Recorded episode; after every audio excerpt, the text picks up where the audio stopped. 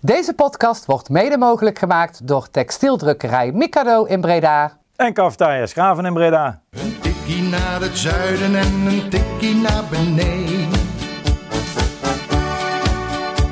Daar wonen al mijn vrienden en daar voetbalt NAC.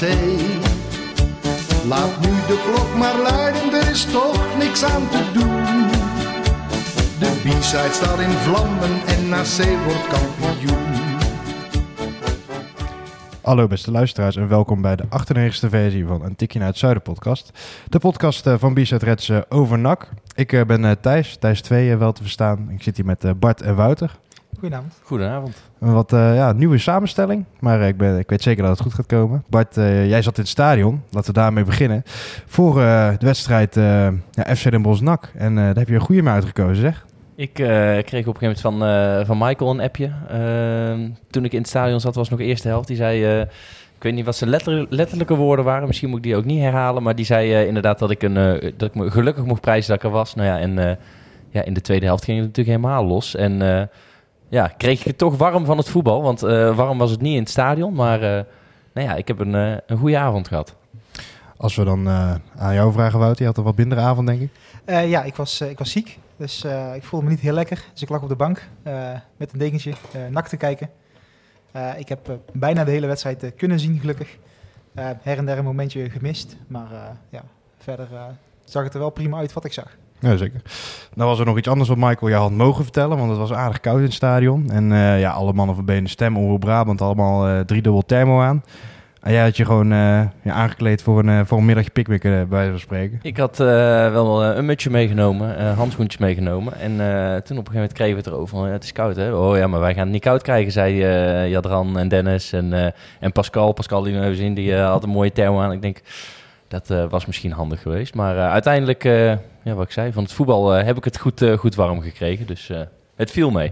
Vaak het kunnen, kunnen juichen, hè? Dus, eh, Ja, precies. Ja, echt juichen natuurlijk. Ja, ik vind dat altijd een dingetje. Ga, ga je nou juichen op een perstribune of niet? Maar aan de andere kant, er zat toch niemand anders in het stadion. Daarom. Dus... eh, Ja, ik doe dat wel vaak, maar de rest niet, niet echt. Nee, ja, maar ik, ik snap ook wel dat, dat je als, als B in de stem of eh, dat je daar niet echt kan juichen. Want je bent natuurlijk een krant, je moet objectief blijven. Eh, wij proberen dat ook, maar ja, in, de- in de zin zijn we allemaal NAC-supporters. Ehm, dus eh, ja, kan ik toch een beetje juichen niet, eh, niet weerhouden, eh, om heel eerlijk te zijn. Als we dan ja, naar de wedstrijd gaan, daar hebben we genoeg over te bespreken. Genoeg positieve dingen deze week. Dat is ook weer eens anders.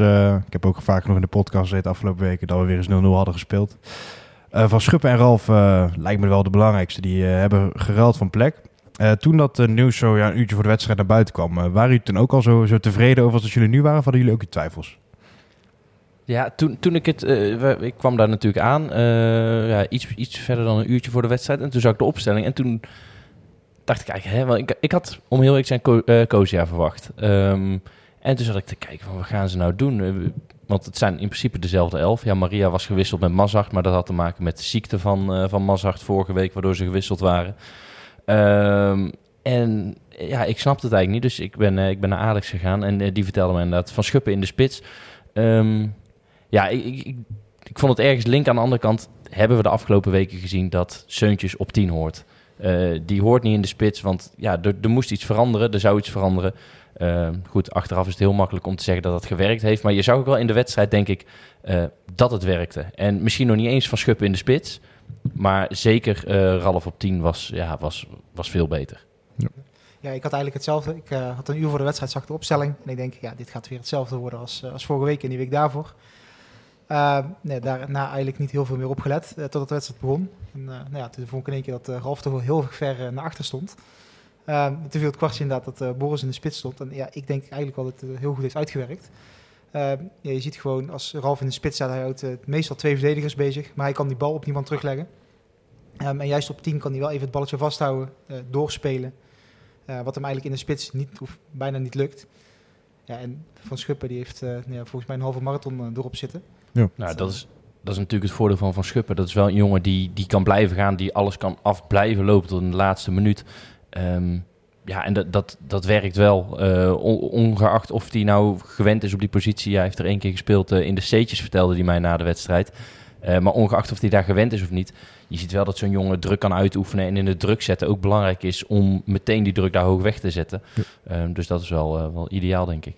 Je vroeg natuurlijk, eh, omdat jij erbij was, het interview ook aan Edwin de Graaf. Die zei het eigenlijk als volgend uh, erover. Nou, dat is wel een belangrijk hè, onderdeel uh, van vandaag. Dat je ziet dat we met Ralf gewoon iets meer aan het voetballen komen. Dat hij wat makkelijker een bal vasthoudt. Maar we hebben ook gekozen om met de buitenspelers echt heel hoog en diep te spelen en breed. en van daaruit veel diepte te kiezen. ten opzichte van andere wedstrijden waarin vooral Kai aan de linkerkant een beetje tussen linies in moest spelen. En dan Jetro wat hoger op.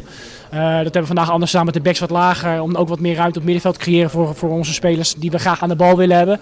En dat hebben ze, hebben ze goed uitgevoerd. Dus uh, eigenlijk de komst van Ralf uh, zorgt er ook voor dat, uh, dat de buitenspelers ja, wat verder naar voren kunnen. En met name Antonia profiteerde er echt wel van. Daar gaan we natuurlijk straks wat dieper op in. Als we dan gaan kijken naar Van Schuppen zelf, vind ik ook wel echt dat hij de doelgerichtheid heeft van een spits, zeg maar. Ja, maar je ziet eigenlijk iedere wedstrijd die hij gespeeld heeft, dat hij al heel doelgericht is. De balletjes opeist in en rond de 16. En eigenlijk iedere halve mogelijkheid probeert hij uit te halen en te schieten. Nou ja, de oefenwedstrijd tegen Almere City in het begin van de voorbereiding probeert hij het met scorpion kick, terwijl niemand het verwacht. hij heeft een paar keer een, doelpunt gemaakt dat je denkt van ja, ik had niet geschoten. Ja. Maar dat, ja, dat is zijn kracht en ik denk dat hij de, mede daardoor wel gewoon een goede spits is. Ik vind het wel mooi. Het is wel een beetje een. Uh, ik weet niet hoe je dat goed, goed benoemt. Een beetje. Het is wel een, mannetje, zeg maar. En ik vind het wel mooi om te zien. Uh, inderdaad, iemand die. Ook ook ja, mensen die verafschuwen dat misschien. Maar dat hij dan na, de, na zijn goal nog even naar, naar die camera toe loopt en er iets in roept. dat panenkaatje tegen VVV. Het is wel, ja, wat ik zeg, een mannetje. En ik, ik hou daar op zich wel van. Van iemand die niet stil en, en zijn taken uitvoert. maar wel ja, een, een beetje extravert, uh, extravert is. Zolang het gekoppeld blijft aan prestaties, prima. Dat ik absoluut. denk dat het tegen hem gaat werken als het even iets minder gaat. En het is een jonge speler. Uh, en over het algemeen zie je dat ze meestal wel even een dipje krijgen. En ik hoop dat hij zich dan ook wel, uh, ook qua ja. ja. vertoon, even een pas op de plek kan zetten. Ja, maar wat ik wel merk is dat hij natuurlijk ook heel zelfkritisch blijft altijd. Als hij dan een wedstrijd, bijvoorbeeld tegen FC Eindhoven uit was dat zo. Speelde hij echt best wel slecht. En dan is hij ook uh, na de wedstrijd de eerste die dat over zichzelf zegt. Van ja, vandaar heb ik het echt niet gebracht. Dus ik, het dringt een beetje naar twee kanten door. Het is niet dat hij altijd uh, een beetje dat, uh, het mannetje is. Hij durft ook heel kritisch te zijn naar zichzelf. Dat is op zich wel heel, heel goed, denk ik al. Dus dan gaan we kijken naar de rest van de wedstrijd. Nakke heeft gedomineerd, duidelijk 0-5. 16 schoten, waarvan 10 op doel.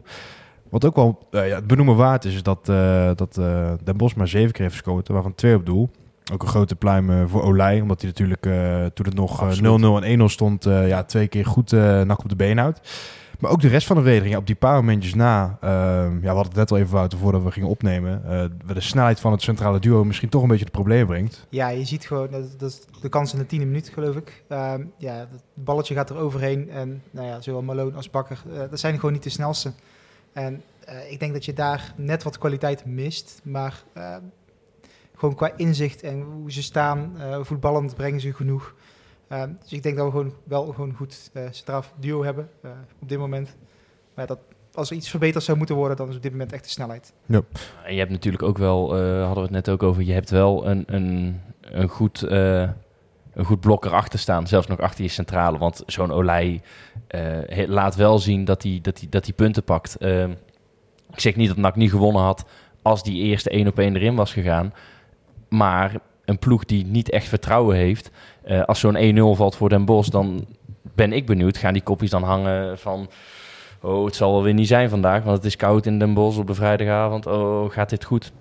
Maar hij houdt zijn ploeg wel weer op de been. En uh, ja, dat is ook wel belangrijk, vind ik, om te vermelden, dat hij dat uh, dit seizoen uh, ja, vaker doet dan ooit.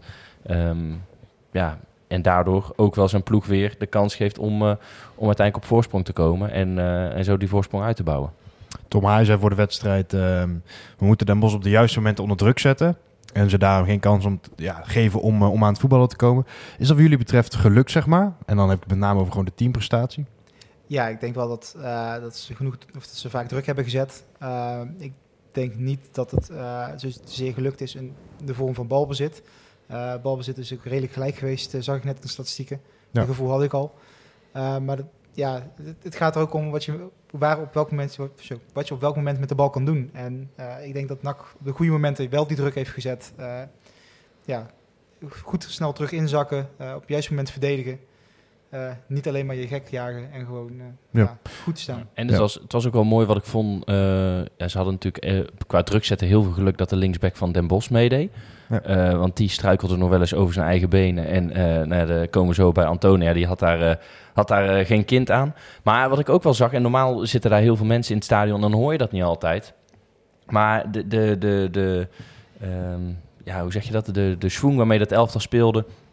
En ook hoe ze naar elkaar waren. Op een gegeven moment is er een moment eh, dat, een, eh, dat de centrale verdediger, rechtsback of rechtsback van, eh, van Den Bosch de bal heeft. En Van Schuppen gaat daarop druk zetten. En het was tweede helft, er stond 3-0 of 2-0.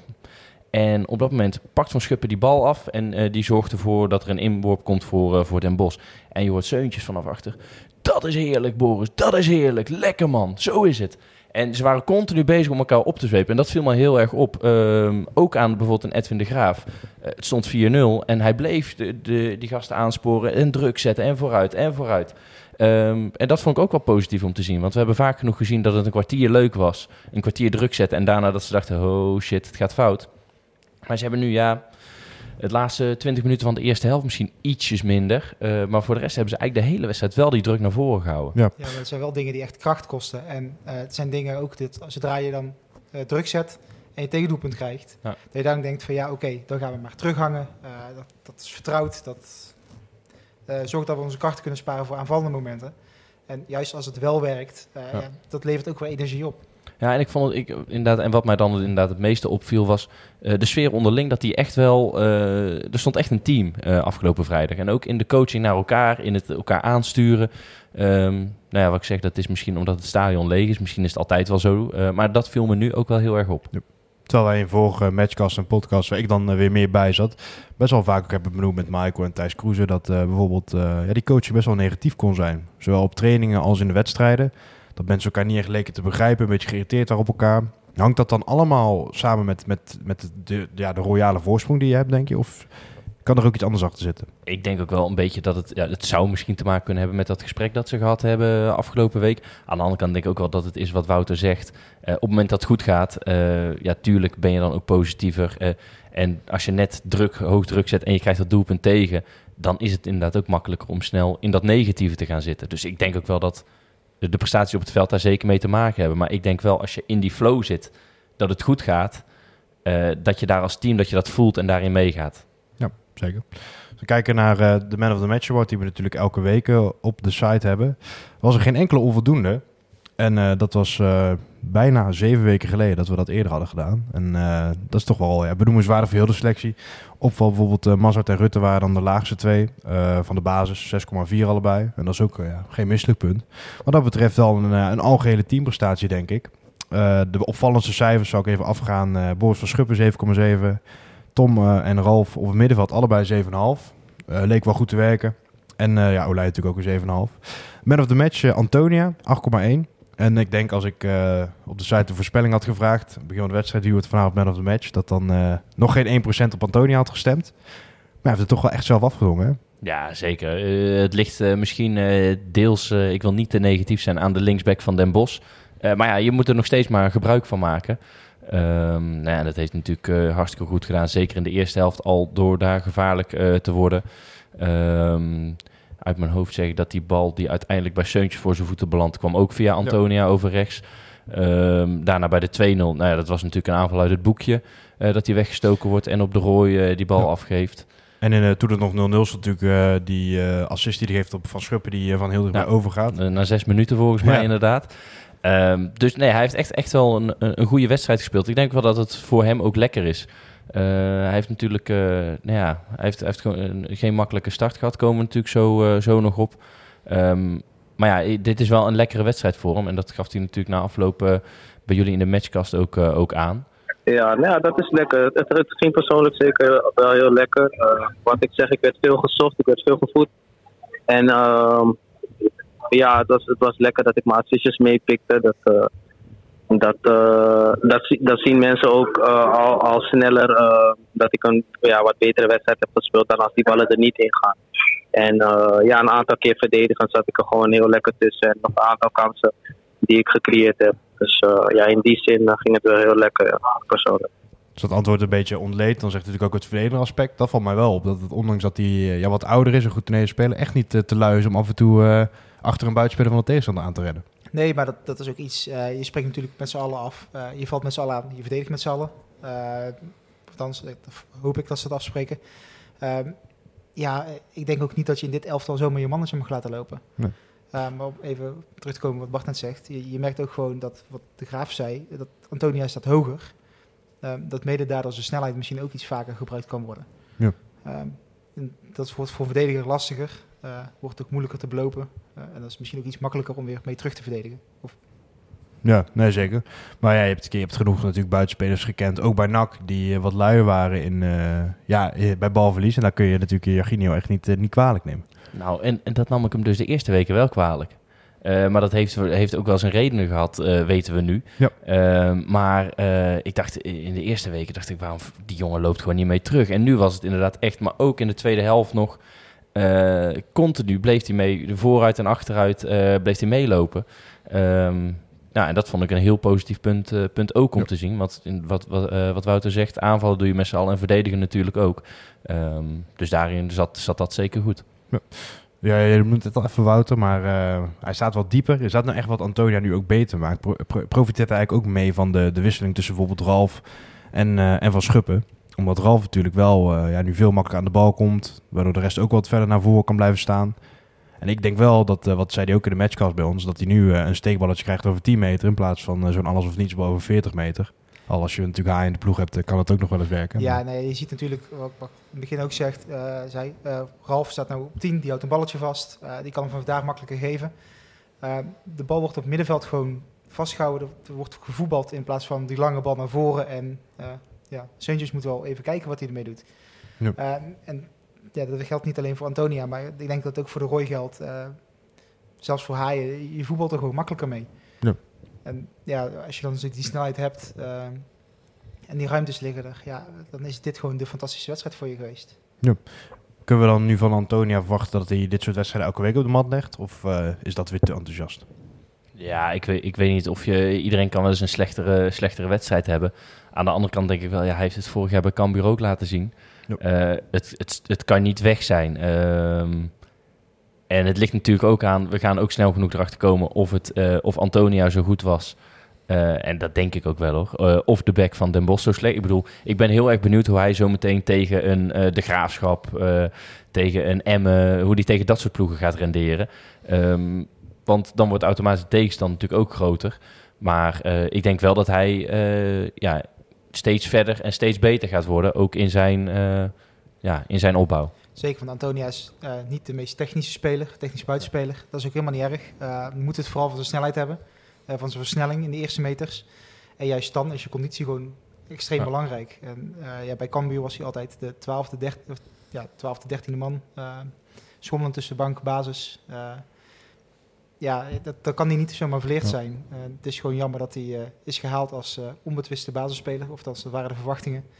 Maar dat hij gewoon door wat problemen het, het niet gehaald heeft of niet waargemaakt heeft. Eh, ja, dat was eigenlijk de eerste keer dat we Antonia echt spraken. Want als iemand slecht speelt en heel vroeg gewisseld wordt, dan haal je meestal niet voor de camera of in de matchcast. Nu deden we dat dus wel. En vandaar dat we ook onze kans eigenlijk schoonzagen om hem ja, wat algemenere vragen te stellen over zijn begin bij NAC, zeg maar. Eh, daar hebben we nu ook een fragmentje wat, eh, wat we de luisteraars gaan laten horen. Zullen we dat vooral even eerst doen? Eh, ja, heel moeizaam. Eh, dat, ja, ik kwam natuurlijk niet- heel fit binnen. Ik had een aantal weken training in de benen.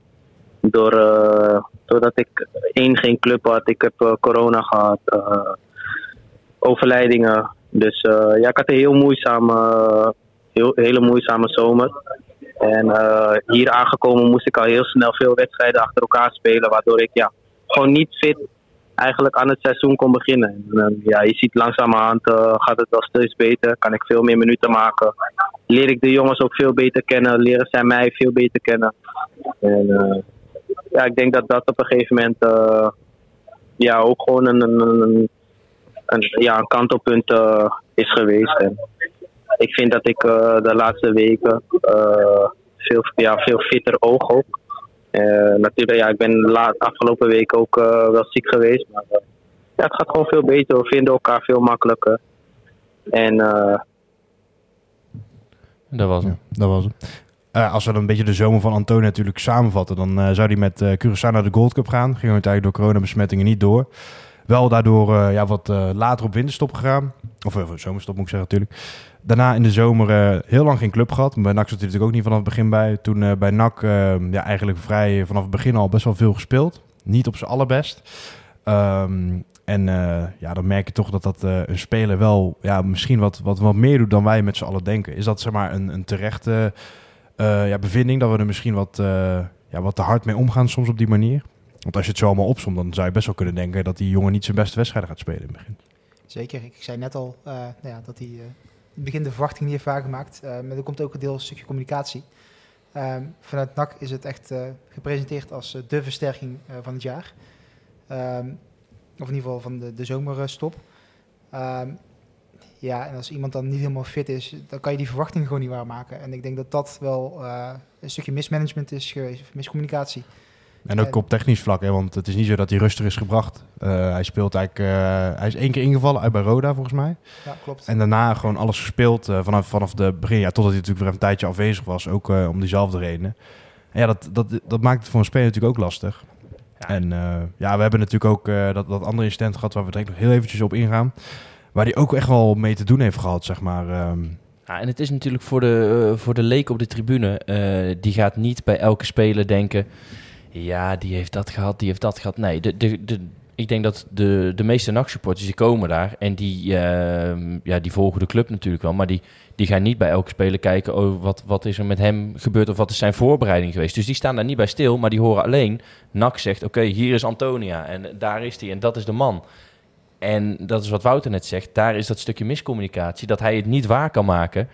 En eh, ik denk als dat beter was gecommuniceerd. Of, inderdaad, of, hij, of als hij rustiger gebracht was, was. Want hij viel mij ook tegen. Want ik dacht ook, ja, dit is vorig jaar bij Cambuur een gevaarlijke speler. Bij Go. Ahead altijd gevaarlijk geweest. Dit is onze nieuwe rechtsbuiten. Maar ja, ja, en dan moet je natuurlijk ook zeggen dat eh, als je heel lekker speelt bij Cambuur... dan is dat, betekent dat niet dat je meteen bij NAC ook eh, ja, uit de voeten kan. Want dat is natuurlijk een gigantische geoliede machine. Ja. En dat aspect hebben we dan niet eh, opgenomen in het verhaaltje van net. Maar hij is natuurlijk ook wel terechtgekomen in een, in een best wel dolende ploeg. Die een paar keer punten heeft gepakt, ook met hem erbij. Maar toch vo- voornamelijk gewoon eh, echt hele sle- slechte wedstrijden heeft gespeeld als collectief, zeg maar. Ja, maar dat eh, kan je natuurlijk niet laten afhangen van één buitenspeler. Ehm, sterker nog, ik denk dat dat juist niet aan een buiten, aan- alleen een buitenspeler kan liggen. Nee, maar vandaar is dat Eh, voor hem de, de overstap ook lastig is geweest, zeg maar. Ja, dat, dat klopt. En je gaat natuurlijk naar NAC met de verwachting van... eh, dit is een ploeg die mee gaat draaien om promotie. Eh, nee, dat eh, is ook niet eh, waarschijnlijk... Nou, niet inmiddels wel, hè? Nou ja, negende plek. Net geen pl- plek voor de play-offs. Maar dat, Ja, Jong Ajax staat er nog in, hè? Dus, ja, oké. dat en waarschijnlijk nog wat periodekampioenen die ertussen komen. Dus ja, we staan, we staan op een playoff plek. Laat dat maar even door je doordenken. Ja, oké, prima. Dan staan we erop. Maar, ja, we Op naar de Eredivisie. Dus Ja. niet heel positief. Aan de andere kant, we hebben een keer achter gestaan en zijn we alsnog gepromoveerd. Ehm, Ja, zeker.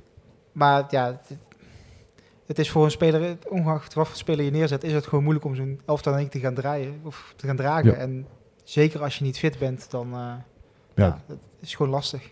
Dieptepunt eh, kwam voor Antonio natuurlijk eh, na uit bij Dordrecht. Was misschien wel zijn slechtste wedstrijd in een NAC-shirt. En ja, de, de sports waren boos. Je kent het bij Dordrecht, je staat dicht op het veld.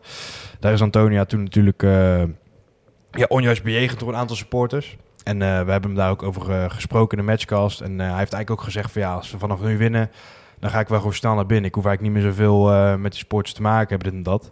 En eigenlijk draaide dat al vrij snel om bij hemzelf, omdat hij ook heel veel positieve reacties heeft gehad. En ik heb ook gezegd dat bij ons op de site, ja, iedereen was, stond eigenlijk pal achter hem. Van ja, weet je wel, ja, hij kan daar ook niks aan doen. Het is goed dat hij daar komt. En eh, iedereen was eigenlijk meer boos op de mensen die het bij hem deden dan, dan op Antonia zelf.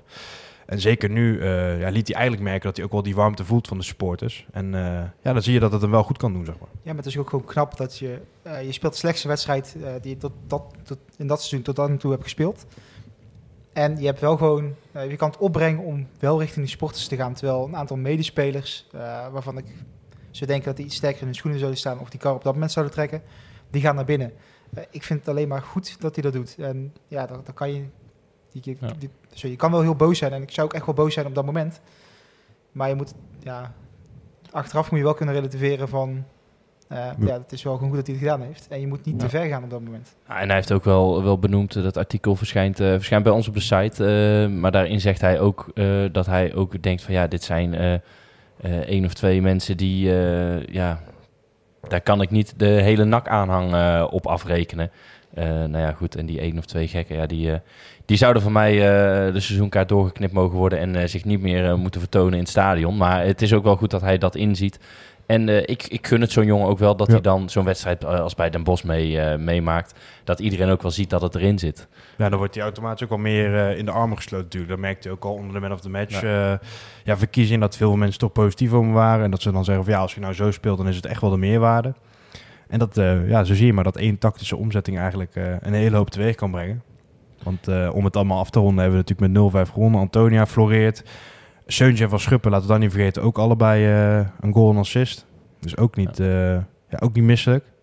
Dan denk ik dat we zo uh, ja, het lek boven hebben, dat kan ik natuurlijk nu nog niet zeggen. Maar dat we wel gewoon terug kunnen kijken op een geslaagd weekend... waarin de sfeer in zijn algeheel wel een, een ja, super harde boost heeft gekregen natuurlijk.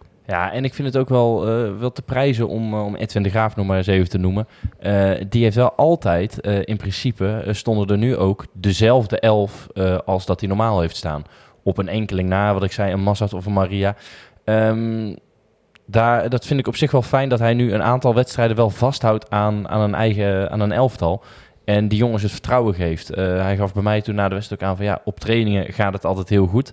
Uh, toen dacht ja, ik. Dat is heel gevaarlijk om te zeggen. Toen dacht ik, daar, daar, gaan we weer. Maar ik bedoel, na 0-5 kan je er best wel zeggen, ja. natuurlijk. Maar uh, het is ook wel fijn voor hem dat het er nou uitkomt. En dat hij ook laat zien dat het met deze spelers dus kan. Um, maar heeft dat dan ook te maken, uh, we hebben het uh, net voor de podcast hebben we het ook al besproken, uh, nou ja, Azegari is eruit. hij heeft gekozen voor iets meer veiligheid op middenveld met Cagro. Denk je dat het daar ook mee te maken ja, heeft? Dat, dat is wel een goed punt, Ver, want dat verdwijnt nu natuurlijk wel een beetje onder de radar door wat er voorin is geswitcht. Dat Cagro natuurlijk ook, jij zei het voor de podcast Bart, dat hij toch ook wel redelijk op jou overkomt gewoon. Ja, hij doet, hij doet geen hele gekke dingen. Ehm, en dat is, uh, Azagari heeft af en toe nog wel eens een mooie, mooie actie hier of daar. Uh, Caro leidt iets minder balverlies, denk ik. Is gewoon uh, constanter in zijn manier van spelen. Ja, en is misschien een wat, wat saaiere voetballer. Aan de andere kant is dat niet verkeerd om een wat saaiere voetballer te hebben naast Tom Haaien. Ja. Want met Tom Haaien maak je in principe genoeg mee. Um, en zeker met ja. nou een Seuntjes daarvoor, die misschien ook niet altijd ook heel verdedigend ingesteld is. Um, Als schuurt hij ook de vuile meters niet over een oude Nee, absoluut oude niet, absoluut niet. Maar het is natuurlijk wel echt een, een aanvallende ja, middenvelder. Geen, klopt wel. Um, maar goed, ik denk wel dat, dat, het, dat het rendeert zo. En um, ja, ik zou het... Uh, ik, uh, ik had het er met uh, Boris van Schuppen over na de wedstrijd. Die zei natuurlijk, laat, laat maar staan, want dan bleef hij zelf ook staan. Ik zou ook geen, ja. Ja, geen, geen kans zien of geen mogelijkheid zien om te wisselen tegen, tegen Almere. Maar goed. Ja, om terug te komen op jouw eerste vraag, Wout. Ik vind ik inderdaad wel Caro ook wel een belangrijk pion geworden. En wat voor mij Caro wel een beetje maakt, die transfer, is dat het uh, ja, voor de verandering ook geen oude gast is. Hè? Want ook Caro, ondanks dat hij heel veel vaste speelt, is pas 22. Het is dus niet het type speler die we vaker hebben binnengehaald. Uh, hè, een beetje net over de heel of uh, iemand die niet echt beter meer gaat worden. En met zo'n Caro, ja, de, weet je wel, de sky is the limit wat dat betreft. Nee, dat klopt. Maar het is wel weer iemand, we hebben het al een aantal podcasts erover gehad natuurlijk. Het is wel iemand die weer een eigen jeugdspeler in de weg staat op die manier. Ja. Um, maar ja, het is wel een jonge speler, dus het is beter dan een, uh, een speler van 35 die je haalt voor één seizoen en uh, ja, daarna eigenlijk nooit meer terugziet. Dan tot slot, uh, je had het even over Van Schuppen natuurlijk. Um, wat, wat niet echt werd behandeld voordat de, de tactische verschuim plaatsvond. Iedereen riep natuurlijk ja, voor Seuntje op 10. Maar dat had dan wel betekend dat Van Schuppen natuurlijk eruit zou moeten gaan. En wat dat betreft ja, zie ik het wel als een, ook een heel groot brevet van vertrouwen in hem. Dat hij dan naar de spits wordt gehaald. Hij vult het prima in, hè. Maar dat toch ja, Edwin de Graaf hem wel echt als een basisspeler eigenlijk al ziet. Ja, en dat is ook wel een stukje wat ik zei, een, stukje vertrouwen dat hij de jongens geeft. Maar ook wat hij inderdaad bij mij zei. Ik zie deze elf als mijn beste elf, want ik zie ze elke week op training ook voetballen. Um, en daarin doet Van Schuppen het kennelijk hartstikke goed. En ook in wedstrijden vind ik dat hij het goed doet. Um, maar het is natuurlijk voor die ploeg ook fijn dat, dat ze het nu ook een keer laten zien. En dat ze een keer met 0-5 winnen. En ik, ja, wat jij zei, uh, het kantelpunt zou het, het zou lekker zijn. We roepen het vaak als we een keer lekker gewonnen hebben. Ja. Maar dit is natuurlijk ook wel goed voor die groep. Uh, een stukje vertrouwen opdoen. En niet met 1-0 winnen van, uh, van Helmond thuis. of weet ik veel wat, er nog een kleine uitzak. Maar echt even 0-5 uithalen bij Den Bosch. Ehm, ja, dat, die, dat de, de sfeer ook een beetje draait. Want vorige week wonnen ze met 1-0 van Helmond. Maar had iedereen ook al een beetje, ja, dat, dat je eigenlijk een beetje schaamde dat je met 1-0 won van Helmond in de laatste minuut. En nu dacht je wel, eh, je loopt daar toch dat stadion uit daar. Denkt, godsamme, dit was toch gewoon een mooi potje zo. Ja. Eh, en dat merkt je binnen de groep ook wel. En eh, ik, ik hoop niet dat het, dat het te ver omslaat. Dat we denken dat we er al zijn natuurlijk. Maar het is wel belangrijk om, om zo door te pakken.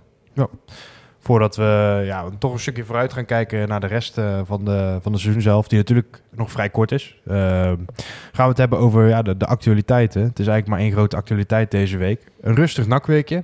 Eh, wat dat betreft, je zou het bijna vergeten door de mooie overwinning. Maar Er zal, eigenlijk. maar er eh, zal één iemand altijd iets aan ja. doen om die rustige nakweek te verstoren. Precies, dan, eh, ja, dan komt Marie Stijn weer op tv en op eh, VI Pro verscheen hij. Ja, hij deed daar wat, wat uitspraken. Ik denk niet dat we, dat we elke uitspraak los gaan behandelen. Eh, we hebben wat belangrijkste voor onszelf genoteerd wat dat betreft. Eigenlijk is het een beetje natrappen natuurlijk wat hij doet. En met name richting, richting Lokhoff en ja, de, het wat hogere bestuur van NAC. Laten we dan beginnen met de komst van Seuntjes, waar hij eigenlijk eh, ja, toch een beetje gelijk probeert te halen voor mijn gevoel. Hij zegt eigenlijk, ja Ralf eh, wilde ik al heel lang hebben. En eigenlijk toen, eh, toen we bijna binnen hadden, probeerde Lokhoff dat te dwarsbomen. En ja, ik, ja, ik ben het over het algemeen vaker eens met Lokhoff, maar ja, Seuntjes is tot nu toe een hele goede versterking gebleken. Maar vo- voordat jij, hij trapt niet richting het hogere bestuur, want daarin gaf hij ook bij ESPN dat hij daar heel fijn mee samen heeft gewerkt. Maar het is natuurlijk met name eh oud-nak en alles wat daar Ja, een rondomheen beetje, loopt. moet ik dat zeggen? Het, eh, Het, eh, de oudere garde die, Ja. die er nog wel inbreng heeft, maar niet per se... Maar inderdaad, nou ja, en dan inderdaad over het stukje Lokhoff en Seuntjes. Ja, ik vind het, je kan ervan zeggen wat je wil. Ehm, maar ik vond dat Lokhoff daar vrij redelijk in is geweest. Nou, bij ESPN werd dat dan ook bijgestaan door Hans Kraai. Lokhoff heeft gezegd eh, voor, eh, of dat zou Lokhoff gezegd hebben, werd ook bijgestaan door Seuntjes. Lokhoff zou gezegd hebben, Seuntjes is een goede voetballer voor de keukenkampioen-divisie. Maar onze ambitie is eerdivisie en daarvoor komt hij tekort. Dus daarom was Lokhoff het er niet mee eens. En om heel eerlijk te zijn, sta ik daarachter. Tuurlijk, je hebt hem nodig in de KKD. Want je, je ziet hoe belangrijk dat hij is. Maar ik vraag me ook af hoe hij dat zo- zou doen als je promoveert. Eh, daarbij vind ik het eh, vrij sneu wat, wat Stijn allemaal aan het doen is. Ik denk, eh, ik vraag me een beetje af waar het goed voor is. Ja. En waarom. Ja, klein zijweetje, want, want ik denk wel dat Seuntjes als tien nog één of twee seizoenen mee had gekund in de Eredivisie. Persoonlijk. Nou, in de Eredivisie weet ik niet. In de KKD in ieder geval wel. Eh, dat is ook als je kijkt... hij is nu een van de betere van het veld in principe. Hè? Dat klopt, maar als je op onze site ook kijkt, eh, kijkt eh, de, de reacties toen hij kwam, was inderdaad van joh, de KKD, een goede speler. Eh Eredivisie, weet ik niet. Dus ik denk dat iedereen op dat eh, vlak gewoon eigenlijk eens was met Lokhoff. Eh, Ja, en dan speelt hij maar vraag- als 12 of 13 man. Dus ja, dat klopt, ook maar ik denk eh, wel dat hij in de kleedkamer gewoon heel erg belangrijk had kunnen Ja. zijn. Ja. Eh, Weet je, en een cultuurbewaker ook hè, in die zin. ook dat. En het is natuurlijk ook iemand eh, nee, die wel gewoon dit seizoen heel belangrijk kan zijn, of is in dit geval. Ehm, ja, en ga je dan voor iemand die naar dat niveau toe kan groeien, want echt een eerdivisiewaardige speler, eh nee, daar ga je er geen elf van vinden in de KKD die NAC willen voetballen. Ehm, ja, dan moet je dus elf, of in ieder geval acht hè, mensen hebben die er naartoe kunnen groeien. En drie of vier die het eh, al hebben. Ehm, ja, die ga je niet vinden. En ja, dan is een Sanchez is gewoon een hele goede toevoeging. Ik denk alleen niet dat het eh, daarom geklapt is. Ik weet, want dat noemt natuurlijk, eh, eh, Maurice noemt dat als, eh, ja, en daar waren we het al niet over eens en daar, daar ging, het al, ging het al mis.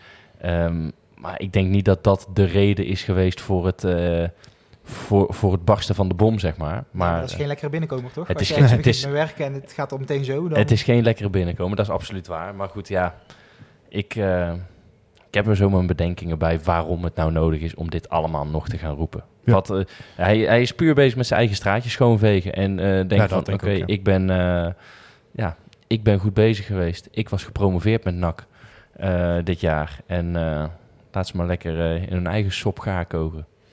Maar hij zegt, ik was gepromoveerd. Je weet niet wat we gaan doen, hè? Dus de graaf kan het ook nog steeds. Daarom, nou, en ik vond het ook wel, hij, hij zei bij ESPN dat hij met, eh, met de Graaf gebeld had over, eh, over die kop. Eh, maar ja, ik, ik snap niet dat je, dat je zoiets, zoiets zou roepen. Ehm, ik vond het wel fijn, want eh, normaal kan hij bij VI Pro kon hij zijn verhaal doen. Bij, eh, bij die talkshow van Johnny de Mol kon hij zijn verhaal doen. Overal heeft hij maar lekker kunnen raaskallen. Ik vond het wel fijn dat Hans Kraai er een keer naast zat. Eh, ja, die wel wat kritischer was in die. die wel wat kritischer was. Eh, dat vond ik wel, wel fijn om te zien. Ehm, maar goed, ja, ik, eh, ik vind het een beetje sneu. En, en ja, daarbij ook, ik denk dat een, een Hiballa ook wel eens zo'n verhaal zou hebben. Ehm, als je kijkt naar vorige trainers van NAC. Ja. Maar die komen er niet mee naar buiten. En dat vind ik misschien wel het meest kwalijke. We weten niet wat voor afspraken daar gemaakt zijn. Maar normaliter staat er een afspraak in dat je in ieder geval een aantal jaar je smoel houdt. Ja, ik heb er wel even over na zitten denken. Ehm, ik denk wel dat hij zich op het randje begeeft, of net niet op het randje. Dat hij precies zegt wat mag. Ja. Van anders, ja, dat, dan moet NAC toch gewoon even een advocaat inschakelen. Ik vind NAC eh, daarin heel, eh, heel braaf, eh, heel netjes. Nee, zeker. Eh, ook toen wij ze vroegen inderdaad na een reactie, eh, bleef het heel netjes. Eh, dat ik denk, ja, als hij inderdaad echt over een, over een schreef gaat, ja, dan mag je daar best wel eens. Want, want, het enige wat hij nu aan het proberen is, is zijn eigen straatje schoonvegen en NAC inderdaad nog een trap nageven. En als dat met je club gebeurt, dan kan ik begrijpen als NAC zijnde dat je daar ook iets feller op reageert. Aan de andere kant moet je ook afvragen, willen we dat nog? Moeten we hem niet links Nou, wie laten wil dat bij? NAC? eh, kijk, want Manders is natuurlijk wel eh, een redelijke Stijn-fanaat. En, eh, Zou het? En, en het team wat NAC nu heeft eh, op het gebied van communicatie... ook niet het meest eh, pittige, weet je wel... die daar echt eh, kaart tegen ingaat, ja of nee. Nee, maar je moet wel het, het zakelijke en het persoonlijke van elkaar kunnen scheiden. En ongeacht waar je zit, of je nog het gevoel hebt dat je nog lang blijft zitten of niet, moet je wel kunnen zien, dit schaadt mijn club, eh, dit schaadt de club niet, of het bedrijf. In wat voor Ja, normaliter wel, maar ja, ik, weet, ik, ik denk niet dat dat eh, in deze situatie opraadt... omdat gewoon je daar niet echt de AD naar hebt. Zeg Ik denk niet dat het heel erg eh, bijdraagt aan de situatie inderdaad. Dat eh nou ja, Manders voor mijn gevoel eh, bij, met een nieuwe eigenaar ook eruit gaat. Ja. Eh, en zo goed met elkaar klikte. Eh, maar je moet wel objectief kunnen zijn, toch? Als je op die positie zit. Ja, en, ongeacht wie het is. en je moet niet in het belang van, eh van Matthijs Manders denken, maar in het belang van NAC. En uh, Maurice Stijn kan nu roepen wat hij wil. Tenminste, dat idee krijgen wij. En nogmaals, we weten de contractuele zaken er niet achter. Maar eh, voor mijn gevoel roept hij wat hij wil en gaat hij zitten waar hij wil. En het gaat allemaal maar over. Ja. En ik snap dat... eh of dat het heeft een bepaalde termijn maar geduurd, hè? Want het is nu ineens Het is wel... wel heel kort geweest dan. Ja, dat, Ja. maar ja, ik, bij dit eh, beleid sluit natuurlijk niks uit. Nee, dat klopt. Maar jij zegt net, eh, je moet niet in het belang van Matthijs Manders denken op die stoel. Maar ehm, juist als Manders hier iets tegenop zou treden, of erover zou communiceren of iets, dan denk je niet aan Matthijs Manders, dan denk je aan NAC. En dan denk je uiteindelijk ook weer aan Matthijs Manders. Van je kan laten zien, ik heb daar gezeten, ik was objectief tot het einde. Ik heb mijn stinkende best gedaan. Maar dat doet hij niet. Ik zou, ik zou liever, denk dan maar inderdaad van... ik ben objectief geweest tot het einde, maar, maar doe er iets aan. Want Maar NAC dat, dat op- is toch ook aan je eigen denken. Want dan kan Ja. je ergens anders misschien wel laten zien van, kijk, zo ben ik. En Ja, maar eh, laat, hem, laat hem die glorie dan maar meepakken. Want op dit moment eh krijgt, krijgt NAC van alle kanten krijgt schoppen. En, eh en Stijn, ja, en ik snap zo'n VI Pro, snap ik. Hè. En ik snap een ESPN ook, want die hebben, eh, die hebben mij eh, daar voor, de voor de tv zitten en, en zitten lezen. En ik zit me helemaal op te vreten. Ja, en en met mij, supporters van andere clubs, hè? Die, Precies, die er die helemaal van smullen. Van, ja, dat heerlijk gemaakt, toch? ja, ja. heerlijk leed Gewoon voor, soapachtig. ja, wat voor een soap er daar weer aan de hand is. Maar ik vind het... ehm, ja, ik zou er als club... Ja, ietsjes strenger tegen optreden als er daadwerkelijk grenzen over worden gegaan. Zeker. Eh, aan de andere kant inderdaad, ja... Zijn daar mensen... eh, wil Matthijs Manders zijn vriendschap met eh Maurice Stijn op het spel zetten? Zo voelt het voor mij een beetje. Eh, Gaat hij dat doen? Dus maar Thijs Manders het niet gewoon met, met Stijn eens, weet je wel. Ja, je weet het niet. Ik, ik, ik ik wel een situatie Ja, vinden. buiten het contractuele deel hebben we natuurlijk ook Mitchell van der Gaag gehad. Die eigenlijk tot de dag van, ja vandaag is het vorig seizoen eigenlijk, dat we hem nog een keer na een wedstrijd tegen Jong Ajax een keer volgens mij kwamen tegen. En hij maakt best wel een praatje, maar die vent zegt eigenlijk gewoon niks over NAC. Die wil hij niks over kwijt. Eh, hij is heel netjes in zijn- zijn eh, doen en laten. Ook toen hij wat korter op stond slag, hebben we natuurlijk een paar keer uitgenodigd. Van, hebben we niet wat over vertellen. Eigenlijk nooit... Ge... En hij zei niet eens dat het iets contractueels was, maar hij zei eigenlijk gewoon van... Nee ja, dat is voor mij een gesloten boek. Is niet gelukt en ik eh, laat jullie lekker... Hij is, hij is natuurlijk anders weggegaan, Mitchell van der Gaag. Maurice Stijn is weggegaan en die heeft... daar zit oud zeer. En eh, bij, eh, bij Van der Gaag was het, ja, het is niet gelukt. Nou, bij Jiballa is dan iets voorgevallen. Maar Jiballa heeft ook geen, geen oud zeer richting NAC... omdat hij goed, goed weggegaan is onder de supporters, denk ik. Maar Stijn is heel dubbel. Hè. Van die, is, eh, als speler heeft hij bij NAC gezeten. En eh, mede door wil hij zelf altijd nog een keer bij NAC eh, trainer zijn. Eh, nou, hij was in het begin, eh werd niet op handen gedragen, maar er werd wel toegejuicht dat hij kwam, omdat het een oud NAC-speler was. Eh, toch wat NAC-DNA terug bij NAC op dat moment. Eh, ondanks dat het een Haagse enclave was. Eh, en het, het werkte gewoon niet. En eh, nou ja, hij zegt zelf, eh, de liefde voor de club is verdwenen. Eh, ik denk niet dat dat aan het einde heeft gelegen. Ik denk echt dat het al iets eerder was. maar op een gegeven moment was het gewoon op. En, eh, ja. Alleen ik denk wel dat ehm, als jouw verhouding met, met de club nog, nog dermate is, wat ik zeg, met een, met een Hiballa, met een Van der Gaak, die zijn eh, niet op zo'n manier eh, zijn die, eh, zijn die moeten stoppen. En ik denk wel dat dat een verschil is. Alleen nogmaals, als je weggaat, waarom? Waarom nu nog? Want het is echt nog even. Ik ben, ik ben daar zo verdorie kloten weggegaan daar. Ik zal ze nog eens krijgen. Dat gevoel krijg ik heel erg bij Maurice Stijn op dit moment. Nou ja, dat is, zijn liefde is weg. Maar het is, hij reageert een beetje als iemand met een gebroken hart die even ergens Ja. uit moet huilen. En eh, een Hiballa of een eh, Van der Gaag, eh, die bekijken het gewoon een stukje zakelijker, denk ik. Ehm, niet alleen wat contractueel vastgelegd is, maar ook gewoon van, joh, eh volgende. Ja, Ja. nou, en Maurice Stijn blijft daar eh, iets te lang in hangen, denk ik. En ik vind het... eh, ja, ik vind het heeft bij de oude clubs volgens mij niet gedaan. Dus het, het Nee. is wel echt een beetje dat hem gewoon echt dwars zit. Een Ja, weet je beetje, een beetje sneu. Tuurlijk. Maar van, van echte clubliefde kun je bij Maurice Stijn kon je eigenlijk gewoon niet spreken. Want NAC is gewoon een super interessante club. En hij heeft er natuurlijk gezeten, maar ja, dat, daar hoeven we ook niet te veel waarde aan te hechten. Want dat was niet de meest succesvolle periode van een Nee, speler. Hij het heeft een paar wel, potjes eh, meegedaan. Een keer in de, tegen Willem II natuurlijk Je gescoord. hoort ook tegen spelers die wat minder lang hebben gezeten, eh, dat NAC wel een club is die ergens een plekje in hun hart heeft. En ehm, ik weet niet of het bij andere clubs ook zo gaat. Uh, daar volg ik gewoon simpelweg niet genoeg. Maar ja, als je ergens, eh, als iets in je hart zit en dat gaat op een rotte manier kapot, ja, dat doet altijd gewoon pijn. Ja, maar En- kijk, bijvoorbeeld een, een, een Rob Penders, weet je wel, die is hier ook eh, ja, als een, een stuk vuil weggestuurd. En die heeft ook nooit, eh, weet je wel, Ja, kijk, maar- en Penders met- heeft echt gezegd, het ligt aan de, de mensen. Eh, Ja. De mensen die er zitten en de ja, communicatie maar van de mensen die die, er zitten. Stijn zegt in principe, mijn clubliefde is weg. Terwijl dat, dat, dat kan Ja, eigenlijk maar het, is wel anders, hè? Want, want Penders, je, noemt, je haalt Penders, dat is nog steeds Mr. Nak en dat is bestuurlijk kapot gelopen. Eh Maurice Stijn is, ja, volgens Maurice Stijn eh, heftig bedreigd natuurlijk. Eh echt, Nou, was, hij zelf zegt zelf aangegeven ja, dat hij zelf niks heeft meegekregen en dat hij het vanuit Ja. eh Ja, Manders allemaal... maar in ieder geval, Stijn lag, Stijn lag op het einde niet, niet goed bij de supporters. En dan mijn ik punt is meer uit. dat hij nooit super veel liefde voor NAC heeft gehad. Dat, dat denk ik meer. Dus denk hij vindt wel- het een mooie club, vond. En dat is, ja... Maar er zijn er meer die dat denken, hoor. Daar is hij echt niet uniek in. En dat hij dan op een blauwe maandag een paar potjes heeft meegedaan bij NAC. Ja, daar, daar hecht ik dat niet zoveel waarde aan. Nee, dat is ook zo. En daarom gaat dat, brokkelt dat misschien ook sneller af. Ik denk wel inderdaad wat Wouter zegt, dat eh NAC, en misschien romantiseer ik, eh, dat, dat NAC een bijzondere club is. Eh, en dat is misschien, hè, wij van WC Eend adviseren WC Eend. Eh, Toch die geel-zwarte bril. Nee, precies. Maar ja, ik- ik- je hoort het wel. Men, je hoort wel dat de spelers ook kiezen voor NAC. Juist voor de entourage, voor, voor het spelen voor het publiek. Nou ja, dat kan dan nu helaas niet. Maar daarom kiest Stijn daar misschien wel voor.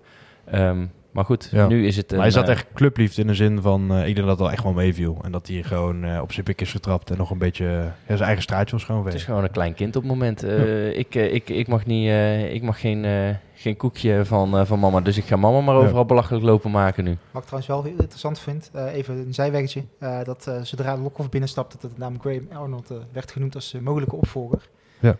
Dat vond ik toch wel mooi om te horen. Ja, en er werd ons in de matchcast al gevraagd... weten jullie meer eh, van de overname? Toen hebben we ook al gezegd, zou ik nu herhalen... dat we er echt eh, nog heel weinig van afweten. Eh, maar dat soort ja, geruchten gingen een tijdje. En, en ja, nu ja, is het een beetje wachten of die echt zijn... of worden ontkracht misschien. Maar dat zou inderdaad heel tof zijn. Ja, we hebben hier een aantal weken geleden gespeculeerd over ja, het mogelijke trio wat dan komt. Algemeen directeur, technisch directeur en, en trainer. Eh, nou ja, toen waren we eigenlijk eh, over eens dat eh, ja, als eh, algemeen directeur Stewart, eh Ja. Lokhoff en dan eh, Arnold. eh, Ja, waar, waar je natuurlijk wel voor uit moet kijken is ehm, namen. eh, ik, ik ben ervan overtuigd dat dit wel goede namen zijn. Eh, het moeten natuurlijk eh, ook goede. Ze moeten ook goed zijn in hun vak. Eh, het zijn natuurlijk allemaal naknamen en dat is heel fijn. Ehm, maar ze moeten ook kunnen leveren. Ja. Want ik bedoel, voor Lokhoff is natuurlijk ook zijn eerste taak als technisch directeur. Ehm, maar ik denk wel dat hij met een steward daarnaast, die al die ervaring heeft, wel, dat dat wel zou renderen. Nee, zeker. Zo dan eh, ja, het kopje, de uitspraak van zijn afsluiten. Eigenlijk ja, willen we hem nooit meer zien. Maar de kans is zo dat we hem eh, over een paar dagen al gaan zien. Want zijn naam zingt rond eh, ja, bij onze volgende tegenstander, Almere City.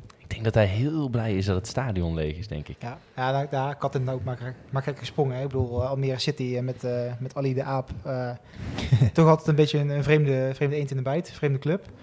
Ehm, ik denk ook wel dat het een eh, prima club is om voor te werken. Eh, streven altijd wel goed voetbal na. Eh, dat is niet altijd waar Maurice Stijn voor staat. Die noemt zichzelf meer een Ja. realist. Dan Dat echt, maakt de combi misschien weer wat, eh, wat onnatuurlijker. Dat klopt, maar het is wel een trainer die, eh, denk ik, weet wat er moet gebeuren in zo'n situatie als waar Almere City nou staat. Eh, ervaren trainer die zich niet zomaar heel gek laat maken. Eh, heeft hij NAC natuurlijk wel laten doen.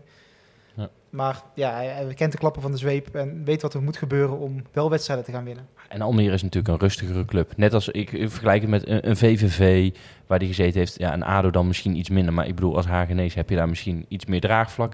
Maar bij een VVV ook ja, een rustig clubje. En die gaan een keer heen en een keer terug in de Eredivisie en eruit. En dat vinden ze allemaal prima daar. En daar is de druk gewoon veel minder. En dat is bij een Almere ook. Tuurlijk, die hebben nu de ambitie om te promoveren.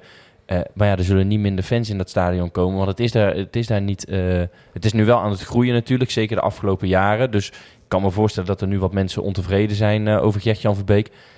Maar het is, het is in alles wat, wat kleiner, wat gemoedelijker, denk ik. Als, tenminste, dat is het beeld wat ik van Almere heb. Ja, maar hoeveel man zullen daar boos op de tribune zitten als, als ze niet promoveren? En hoeveel man zitten boos in Breda als we niet promoveren? Ja. Nou, precies. Dat is een heel groot verschil, denk ik. Ja, bij Almere is niemand boos. Dan komen ze gewoon niet meer. Dan is het, eh, het sprookje weer even uit eh, voor, voor een paar jaar. Ehm, ja, wel een, een ploeg natuurlijk die je zou moeten kunnen hebben, wat dat betreft. Want Als je eh, naar de ranglijst wel. Ja, eh, al zijn we er natuurlijk vaker mee de mist in gegaan met dat soort eh, ja, aannames doen. Als we dan kijken naar, eh, naar onszelf, laten we daarmee beginnen, staan we nu negende. Net al een beetje aangeraakt natuurlijk bij het volgende onderwerp, maar eh, voelen jullie nou echt al supporter van een playoff ploeg? Of eh, is het nog een beetje onwennig om weer... eh, Zeker niet. het is- Ehm, Ja, het, het is vreemd. Ik bedoel, eh, het, het, het- je hoopt gewoon, eh, en dat is misschien een beetje cliché, je hoopt dat het lek nu boven is en je hoopt dat het, dat het vanaf nu beter gaat. Maar ja, we zijn nog steeds supporter van NAC. Het kan ook zomaar 0-3 worden Ja. eh, aankomende vrijdag. En dat is het. Je, ik heb, je hebt nooit een wedstrijd, als speel je tegen Dordrecht thuis, als speel je tegen weet ik veel wat wie. Je hebt nooit eh, dat je naar NAC gaat of dat je voor NAC gaat zitten en denkt... Ja, dit winnen we wel. Net als eh, een Ajax dat thuis tegen Willem II speelt. Dan denk je, ja, makkie. Maar dat heb je nooit. Nee, je hebt in principe drie types supporters bij NAC. Eh, de optimist, de pessimist en de, de emotionele supporter. Ehm nee, Levine was echt een eh, emotionele supporter. Bij iedere winstpartij eh wonnen de Champions League en bij iedere verliespartij eh, was vijfde klasse reserve waar we in kwamen. Ja, ik zit een beetje tussen dat en tussen de optimist in. Ehm, ik verwacht ook wel dat we deze ploeg gewoon play-offs gaan spelen. Maar dat is meer omdat ik de rest van de KKD nou gezien heb en dat ik denk van ja, als we dat niet gaan winnen, En play-offs moet je toch, je moet toch play-offs. Ik bedoel, er doen onderhand, eh, je kan onderhand als nummer 12 nog de play-offs in. Ik, ik, met, met periodekampioen erbij. Ik mag toch leiden dat we dat wel halen. Eh, ik bedoel, je moet bijna je best doen om de play-offs niet te halen. En wat je zegt in deze competitie. Dus daar ben ik niet zo bang voor. Eh, stiekem hoop je natuurlijk ook op een go-ahead scenario van, van vorig jaar. Ehm, als het gaat draaien, dan kan veel. Maar wat ik zeg, het blijft, is en blijft nak. Dus je, je weet het niet eh, per Ja. wedstrijd. En dat maakt ook de, de stand van de ranglijst nu heel anders dan vorig jaar. Want vorig jaar stond je eigenlijk al vanaf begin af aan wel veilig in de play-offs, weet je wel. En nu eh, bij twee overwinningen sta je vijfde, maar bij twee verliespartijen kun je zomaar weer 13 en 14 staan.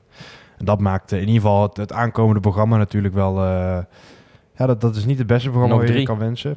Je hebt dan natuurlijk te beginnen... Ja, Almere hebben we net al een beetje behandeld. Laten we daarvan uitgaan dat je die pakt. Dan eh, heb je daarna nog ADO Den Haag. En dan is het al windstop. Nou, Utrecht er nog tussen. Ja, Utrecht eh, voor de beker natuurlijk zit er dan tussen. Eh, ja, buiten dat daar je vertrouwen wel een beetje een knauw kan krijgen als je met 6-0 verliest of zo. Ja. Is het niet de meest... eh, Utrecht is wel echt een paar stappen beter dan NAC hoor. Ik bedoel, daar, Het is geen schande om, eh, om daar te verliezen. maar, als, ja, maar stel het wordt echt heel dik en je moet daarna een heel dikke uitslag. Je moet daarna nog naar ADO, weet je wel. Dan, eh, Ja, maar je ziet, of ik hoop dat de jongens ook wel dat, dat kunnen zien. Eh, maar het is wel het verschil tussen su- subtop Eredivisie eh, en subtop KKD. En nou ja, dat is niet één stap, dat, dat zijn vijf stappen verschil. Ja.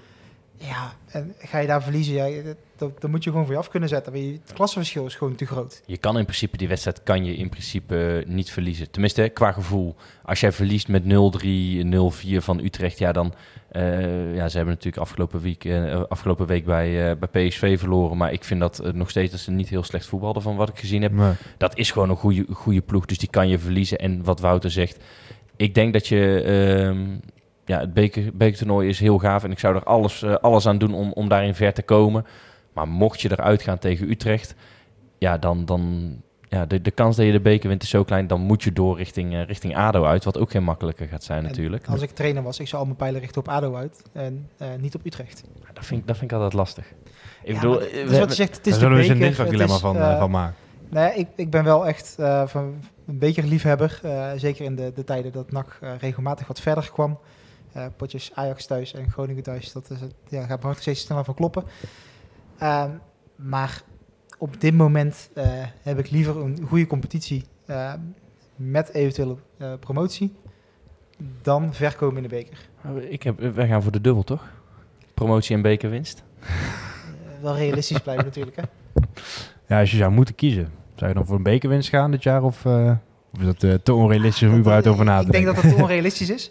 Ehm, als ik dan echt moet kiezen en dan eh, geen kampioen maar promoveren, ehm, dan zou ik voor de bekerwinst kiezen. Maar dat is meer omdat dat een, eh, een mogelijkheid is die je één keer in de zoveel jaren meemaakt. Of die eigenlijk maar één keer in de geschiedenis van NAC op dit moment is voorgekomen. Eh, maar dat is puur omdat je dan bij een historisch moment bent. En ik denk dat de kans op promotie gewoon veel malig Ja. reëler is. Tuurlijk. Ehm, en speel je in de eredivisie of middenmoot eredivisie, weet je, dan ga je vol voor die beker. Want dat is je manier om Europees te kunnen voetballen. Ja. Ja. En verlies je die wedstrijd daarna, ja, dan win je die daarna wel weer. En je, je speelt jezelf dan wel veilig, voor een Utrecht bijvoorbeeld. Maar ja, als NAC zijnde op dit moment, je speelt KKD, je wil promoveren. Of althans, je club moet promoveren, want anders heb je gewoon geen geld meer. Ja. Ehm, die wordt overgenomen, dus dat misschien dan toch weer wel. Maar ja, je, je bent gewoon als club veel meer waard. En eh, je kan jezelf veel meer laten zien op eredivisieniveau dan KKD. Ik denk dat het geen heel lastig dilemma is als je realistisch kijkt. Eh, maar inderdaad, wat je zegt, de emotionele supporter... eh, die hoopt inderdaad nog eens een, eh, een bekeravontuur zoals, eh, ja, zoals we twee jaar geleden beleefd hebben Laten we dat dan natuurlijk. volgend jaar doen. Laten we eerst even promoveren. Ik, we- kunnen we ook doen. Dan pakken we er een dubbel van in twee jaar. Eh, geen probleem. Dan eh waren de NAC-actualiteiten ja, een beetje tegenvielen deze week. Wel genoeg ex-NAC-nieuws om te, te, te benoemen. Eh, Thomas Enevoltse, een, iemand die niet heel veel wedstrijd van gespeeld, maar toch natuurlijk door één eh, iconisch moment wat nog even door het gaan op onze site. eh, ja, wereldgoal. wereldgoal. in ieder geval een wereldmoment, laat ik het zo zeggen. Vooral dat. Eh, 0, eh, of ja, 0-2 was het? eh? Nee, de 0-2 Ja, maakte 0-2 die. tegen, tegen, tegen Feyenoord. Eh, is gestopt met voetballen. Mocht nog niet eh, bekend worden gemaakt eigenlijk. Maar zijn vriendin eh, die had een post op Insta gezet met... Ja, ik ben trots op je en dit is een mooi einde van je carrière. Dat heeft ze later er weer afgehaald. Maar ja, toen, toen stond het overal op het nieuws en dit en dat. Hij is met Orange County eh, in de USL. Dat is de tweede soccer league eigenlijk van Amerika. Is die eh, kampioen geworden. En dat is ook meteen zijn, zijn, eh, zijn afscheid als profvoetballer. Mooi moment te stoppen. Was natuurlijk bij Groningen wel een hele goede speler altijd. Ja, drie, vier seizoenen lang. Ja, en hoeveel heeft hij bij NAC gespeeld? Hij heeft het denk ik met, eh, met drie, vier invulbeurtjes moeten doen. Hij heeft één keer Ja. in de basis gestart tegen VVV uit, weet ik, was ik Maar bij. Maar... Toen was hij ook al wel op zijn retour, toch? Ja, Ja, nogal. Dat was echt niet meer eh, ja, wat het vroeger was. Maar wel. Ja, nog enigszins wat plezier aan kunnen hebben natuurlijk. Ja, absoluut. Ja, het was een leuke invaller. En eh, Ja. toen had je natuurlijk geen tweede spits echt erachter staan dat jaar. Eh, je had Sprangers, en, eh, maar voor de rest, eh, ja. jammer dat hij stopt. Maar eh, ik eh, slaap er niet minder door, denk ik, vannacht. Nee, nee, zeker niet. Nou, uiteindelijk eh, werd natuurlijk eh Sadiq gehaald dat seizoen. Ja. En eh, dat was een beetje het einde verhaal van, van Ene Voltse. En dan Niet heel onlogisch, hè? Nee, nee, zeker niet. De, ja, die komt ook wel eens voorbij in de ex-NAC-rubriek. Die gaat misschien nog wel naar een mooie club binnenkort. Dat gaan we dan eh, zeker weer behandelen. Wel natuurlijk ja, ja, naar Amerika. Bart, je bent zelf net terug uit Amerika. Dat is wel... eh, ja, ik blijf daarbij. Als ik zelf de keuze zou hebben om bijvoorbeeld als profvoetballer naar Amerika te gaan... zou ik dat toch wel... eh, Ja, dat is bizar. Ja, ik ben daarna zo'n, supervet eh, v- van de opleiding van die, eh, van die maat van mij naar zo'n eh, college game geweest. Voetbal, American football game. Ja, het- maar dit is, het is niet normaal eh, wat, voor, wat voor happening dat daar is. Dus inderdaad, als je de kans krijgt om, om daar te voetballen... want voetbal is daar ja, niet, niet extreem zo groot als American voetbal en dat nee, soort dingen. zeker niet. Maar de, de, de beleving daar is zo anders eh, dan, dan in Nederland als je naar een wedstrijd gaat. Het gaat daar veel meer om entertainment en weet ik wat. Het lijkt me heel vet om dat mee te maken als, als voetballer. Ja, maar de, de kans is ook reëel dat je daar terecht komt. Ik bedoel, kijk naar Ja. Daan Klomp. eh, dat, ja, toch tijdens zonder club gezeten in Nederland.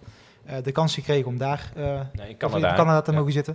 Eh, ook Noord-Amerika, maar dat is wel eh, Ja. een ander land. Nee, maar ja, het niveau is een stukje lager, maar je kan jezelf daar wel eh, ontwikkelen. Ehm, ze geven jonge talenten vaak wel de kans. En eh, ja, het, fantastisch. beleving. van- ja, Dat is niet normaal. gewoon heel die sportmentaliteit daar is, eh, is Ja. gewoon fantastisch.